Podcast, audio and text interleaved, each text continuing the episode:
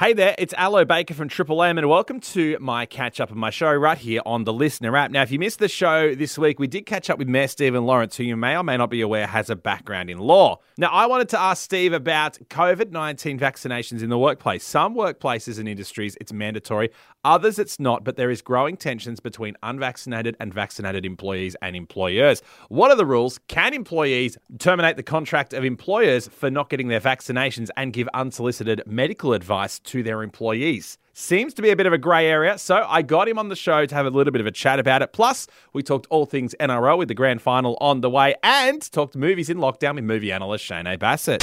It's Triple M Breakfast with Allo Baker, right now joined by Mayor of this fine city, Stephen Lawrence. Steve, it's nice to actually have a chat about things that aren't COVID related. Uh, for instance, like the Dubbo pool reopening. Absolutely. So, the Dubbo Regional Council swimming pools are reopening next week. Mm. Uh, the Geurie and Wellington pool on Monday, the 27th, and got a little hitch in Dubbo, so we're probably looking at opening that on the Tuesday. Just some problems with a valve, other sort of technical issues. But mm. yeah, it's just awesome to have the pools reopening because but it's coming. It's yeah. been a long, cold winter in a lot of different ways, and I'm certainly looking forward to taking my little son down there and yeah, continuing with his swimming lessons and just being there with the people. I guess just. Mm in the pool and a bit more social and stuff. Really looking forward to it. Let's talk about streaming sets. This is an amazing local initiative uh, for local artists in the Dubbo LGA. As we know, lockdowns has meant uh, it's been brutal on musicians. They can't perform at weddings and gigs and pubs and clubs. And uh, council has come up with a way to uh, give them a bit of a paid gig.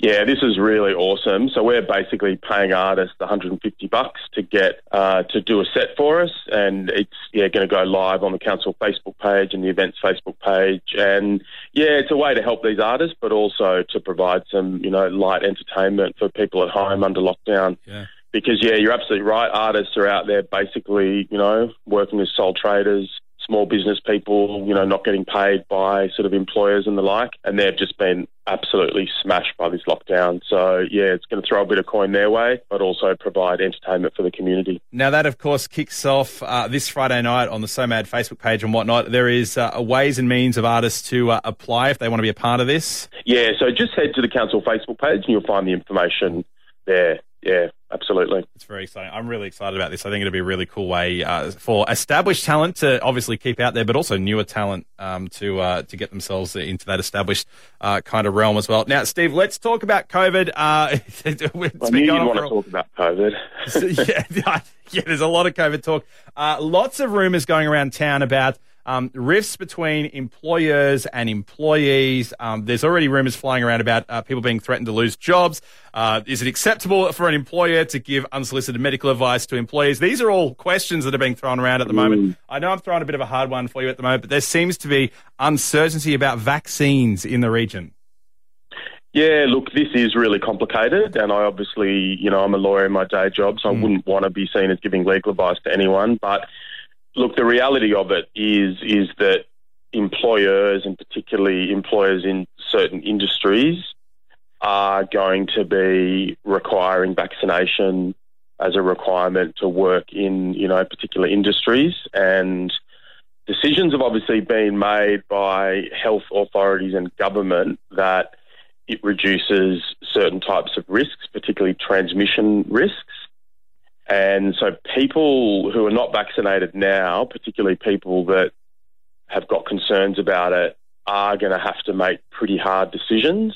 Now, this is a sort of legal issue fundamentally. So if anyone feels that they could have a case or their legal rights are being infringed or they're not happy with it, then they certainly should seek legal advice about it because it could be less clear cut in particular industries. I mm. don't know. So certainly, you know, wouldn't want to discourage people from getting advice about their legal position. But I think the reality, at least in certain industries, is going to be that it's going to be a key requirement, and that's already happening in health and aged care and a range of industries. And that's based on, so far as I understand it, you know, some sort of research that's been done about risk and I guess anyone could sort of understand that if you pose a particular risk in a particular industry, you know, to the public or to, you know to the particular people that you serve, then you could understand why the requirement might be put on you to get vaccinated. But um, really difficult sort of issue because yeah. you know this is in a fundamental way a medical procedure,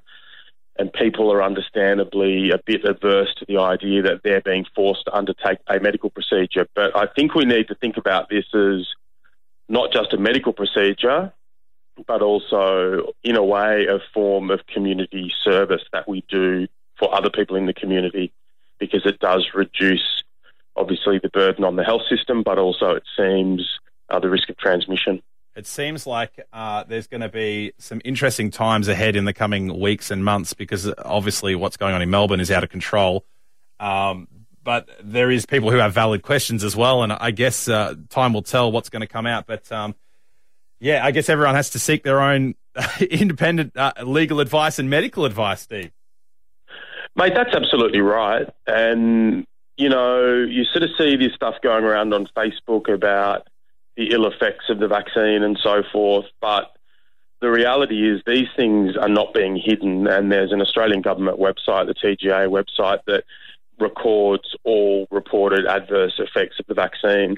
And there are, in a very small minority of cases, adverse effects or serious adverse uh, effects. But that's that's so virtually of all medical procedures. I mean, if you get a general anaesthetic, there's something like a 1 in 130,000 chance of dying from it. If you take antibiotics, there's a certain percentage risk of an adverse outcome. People die or are seriously affected by a whole range of medical procedures all the time, and it's not reported because it's an inevitable consequence of certain medical procedures. And that's so in respect of the whole range of vaccines. But what the research shows about this one or these ones are that they are far safer than many other vaccines and they overall are very safe and very effective. So certainly my personal perspective is to encourage people, but really important that people are informed and that people don't feel that information is being kept from them because it's not.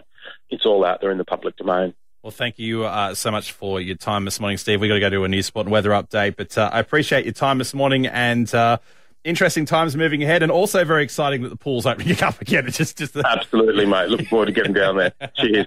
Popcorn, chop tops, and the latest releases. Let's go to the movies with Shane A. Bassett. And right now, time to talk all things movies as we do on a Thursday morning with movie analyst Shane A. Bassett. Still no cinemas open here in Dubbo, even though there's rumours of them opening in Orange and various places around us. Uh, Shane A. Bassett still looking at movies in uh, streaming lockdown capabilities.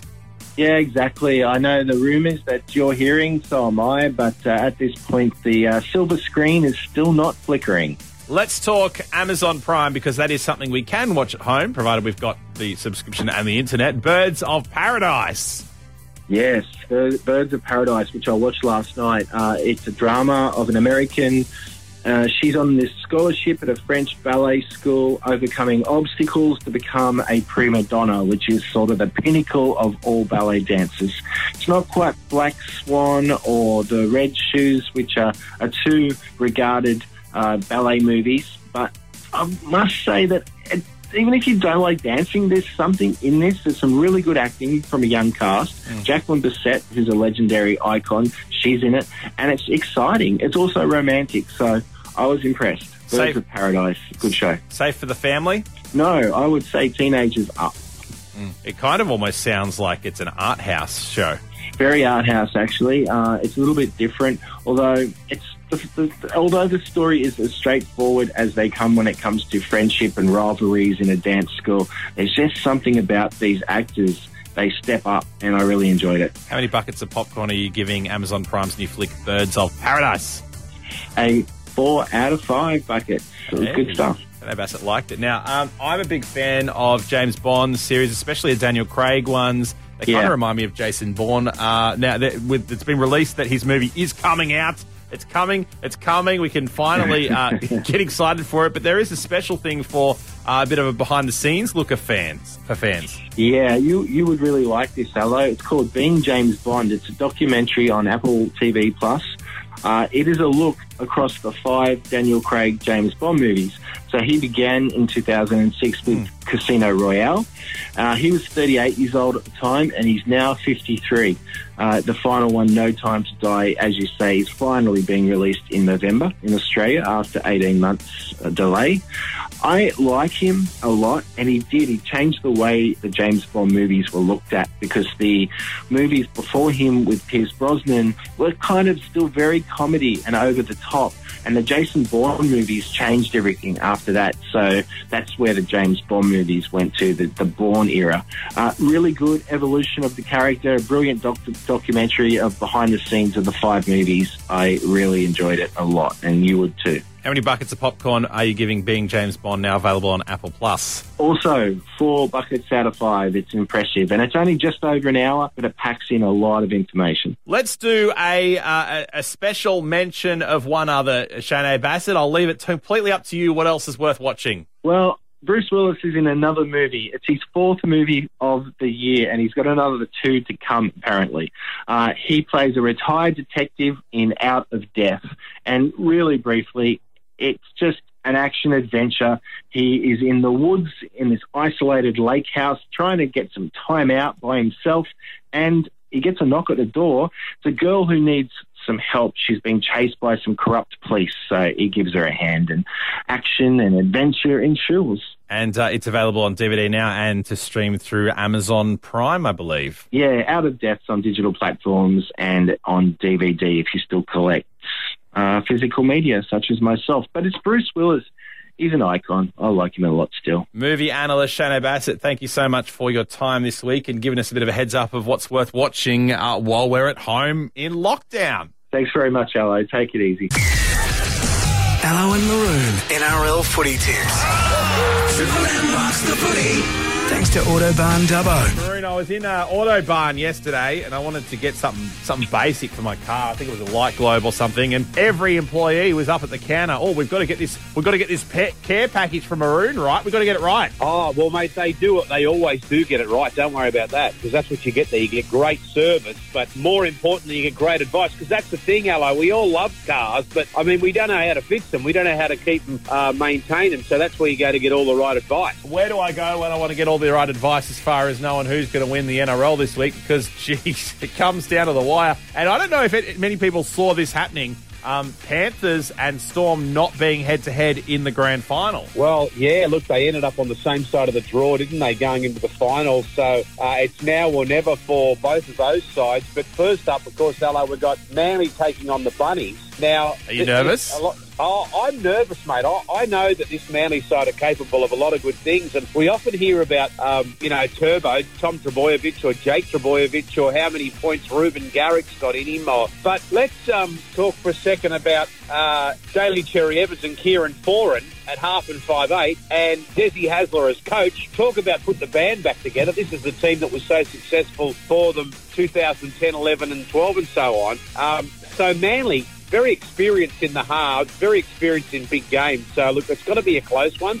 But I just think the Bunnies, with the week off, um, should just be able to uh, overcome Manly. And of course, mate, you know I'm not going to tip against my Bunnies this far down the track. Are the Bunnies operating a full team? Well, pretty much so, mate. Obviously, no uh, Latrell Mitchell, so he'll be missed. Obviously, he's a, he, he's a such a bonus, such a, a match winner. So much impact he has on that Rabbitohs side. But you, you know, you can only play with who you've got. And young Taaffe was so good against that Penrith side. We've still got Alex Johnston, Cody Walker, Adam Reynolds, Cam Murray, Damien Cook. So. You know, we know this for the Rabbitohs. This is their fourth prelim final in four years. They lost the other three. This time, though, the Bunnies are there waiting. They're waiting. They've had the week off and they're going to be, uh, at the very least, making the grand final, I would think. I reckon it's going to be interesting because the Sea Eagles, you can't underestimate them at the moment. That game last week, 42 to 6 over the Roosters. No, they're certainly capable, mate. They are certainly capable. Now, Storm have beaten the Panthers a couple of times this season. Will they do it again? It was pretty comfortable the last couple of times from memory.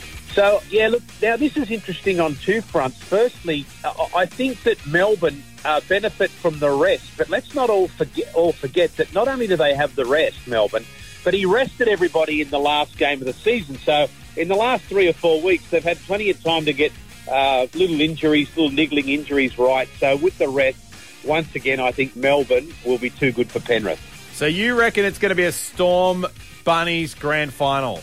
Well, that's what I think. Hello, I think the way this, this the, the the two sides that have had the rest should win this weekend, and that'd be the Rabbitohs of Melbourne. I'm going to go against you. I'm going to say Storm Eagles.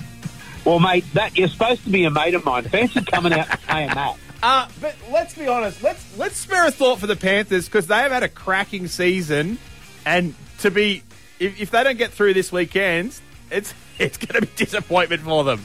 Oh, massively, mate. You know, but it's so hard to win a grand final, isn't it? I mean, they just find themselves on the wrong side of the draw. Yeah. Uh, as, as you said earlier, and so they're going to play Melbourne to get into the grand final. So, look, I tell you what, if they beat, beat Melbourne, they'll be red hot favourites. Yeah. Uh, and, and let's remember, last weekend they had a massive, a massive game, high impact, high collision, lots of defence uh, against Parramatta. Whereas the Manly side, they had a quite an easy game. So. I suppose in a lot of ways for Penrith, it's about backing up from that um, howler, that big game last week. Well, as far as I'm concerned, anyone but the Storm in the grand final. Let's go Panthers. Well, uh, you know, I think uh, it's certainly in your part of the world, mate. A lot of people will hope you're right. They got such a big uh, contingent of, of, of players from your area. Now, we'd love to see Penrith win and then get smashed by the Rabbitohs in the grand final. Oh, Maroon, uh, good luck to your bunnies, of course. Good luck to everyone whose teams are playing this weekend, and we'll catch up with you next week for a grand final pre-chat. Righto, hello, and uh, we will talk then and go the bunnies. And uh, of course, you can listen to the whole thing on um, Triple M NRL or via the LiSTNR app.